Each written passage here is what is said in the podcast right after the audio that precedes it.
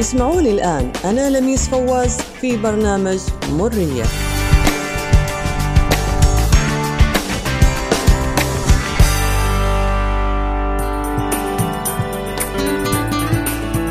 كنا نعرف أن ريادة الأعمال ممكن توصلنا من المنزل للعالمية ومن الصفر للمبالغ الكبيرة بالثقة والإصرار والعزيمة، وكثير من النساء ساعٍ للطموح والإنجاز وللرفعة والعلو.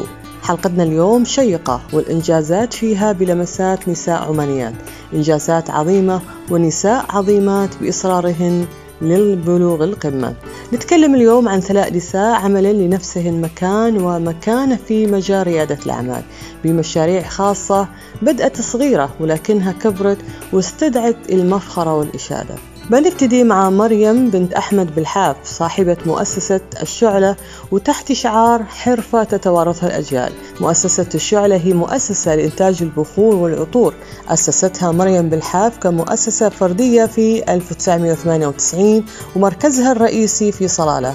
مريم بالحاف اليوم من رائدات الأعمال العمانيات اللي لها الكثير من المشاركات الداخلية والخارجية، شاركت في كثير من المعارض المحلية والإقليمية وأبرزها مهرجان سميثسونيان واشنطن 2015 وإكسبو شنغهاي 2010. صارت مريم واجهة للمرأة العمانية المبدعة اللي تقوم حكومتنا حكومة السلطنة بدعوتها لقل تشارك وتكون واجهة ناجحة في المنتديات التعريفية اللي تبرز إبداعات المرأة العمانية في كل مكان سواء في داخل السلطنة أو خارجها. وعن قصة بدايتها نتكلم ونقول إن مريم ابتدت مهنة صناعة البخور والعطور من بيتها كهواية توارثتها من زمان، وفتحت أول محل لها في 2013 والآن صار عندها 4 فروع رئيسية في صلالة، صلالة جاردنز مول ومتحف البليد الأثري صلالة وشارع السلام في صلالة، وكذلك في العاصمة مسقط في مسقط بانوراما مول. ومن النجاحات اللي تحصلت عليها رائدتنا المبدعة أنها تحصلت على المركز 2 في جائزة السلطان قابوس للإجادة الحرفية عن فئة المشاريع لعام 2010 وعلى المركز 1 على مستوى محافظة ظفار. وبعد نجاحاتها صارت الكثير من القنوات والمجلات العملاقة بالإجراء المقابلات معها، ومن أشهرها قناة CNN و MBC لتعرض وتتكلم عن نجاحها في ريادة الأعمال ومشروعها ودعم الحكومة لها لرفع مستوى ريادة الأعمال للمرأة العمانية. مؤسسة الشعلة تنتج جميع أنواع العطور والبخور والعود المعطر بروائح مختلفة، ولكن مؤسسة الشعلة تميزت بإدخال اللبان ومشتقاته في أغلب العطور اللي تصنعها. مريم اليوم تعتبر صاحبة خبرة واسعة في فن مزج العطور العمانية القديمة والبخور وتغليفها بطريقة تراثية قديمة وصارت سمة المؤسسة. ركزت مريم على الهوية والحرفية العمانية واختيار مسميات المنتجات، وركزت على دلالات عمانية من التراث العريق، على سبيل المثال عطر سمهرم اللي هو بزيت اللبان الفاخر اللي تشتهر فيه محافظة ظفار، وكذا كان يتم تصديره من ميناء قديم يعود لل1000 قبل الميلاد في الجهة الشرقية لمدينة صلالة. وتوفر مؤسسة الشعلة لزبائنها صناديق فاخرة يتم طباعة شعار الجهة المعنية عليها بأحجام وألوان مختلفة سواء للدوائر الحكومية أو بنوك أو فنادق كهدايا فاخرة ومميزة لضيوفها. نجحت مريم في مجالها بكل المقاييس وتستاهل مرية ظفارية مميزة.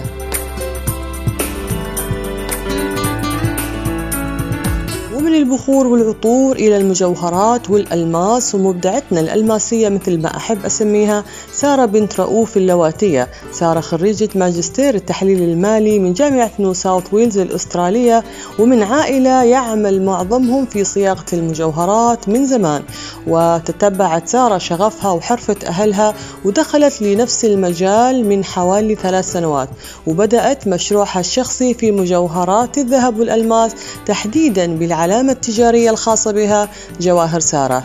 بدايتها كانت مثل أي مشروع تجاري، ولكنه تحول إلى شغف لا محدود في عالم المجوهرات، وصار مشروعها ياخذ كل وقتها وطاقتها واهتمامها، وزاد من حماسها أكثر وأكثر تفاعل الزباين معها وتشجيعهم الدائم لها. وتقول سارة إنه إلهامها هو فهمها لزباينها بالدرجة الأولى، وحبها للاطلاع على أحدث صيحات الموضة وكل ما هو جديد في عالم المجوهرات.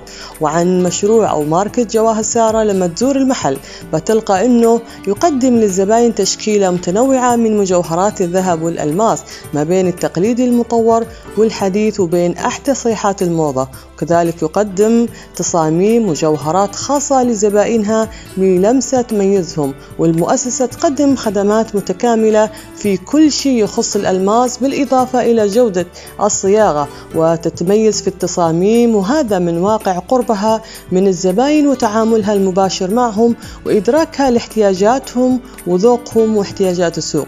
وهنا الميزة اللي تميزت فيها سارة ومشروعها جواهر سارة. وتشوف سارة إن مجوهرات سارة ارتبطت بسارة نفسها، وهذا ما خلى المسؤولية عليها كبيرة كثير.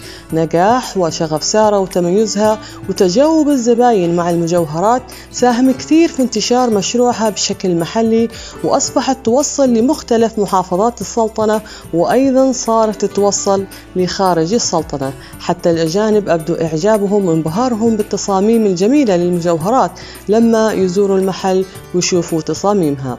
وتقول سارة أنه مو مشكلة أن تكون البدايات بسيطة جدا، بشرط أن رائد العمل يعمل بنفسه في أي شيء يخص مشروعه ويلم به كل الجوانب، ولا بد من التوسع ولا بد من تفويض المهام بشكل تدريجي لكي يتطور المشروع. ولكن الأهم حقا في نظرها هو أن نبدأ من غير تردد.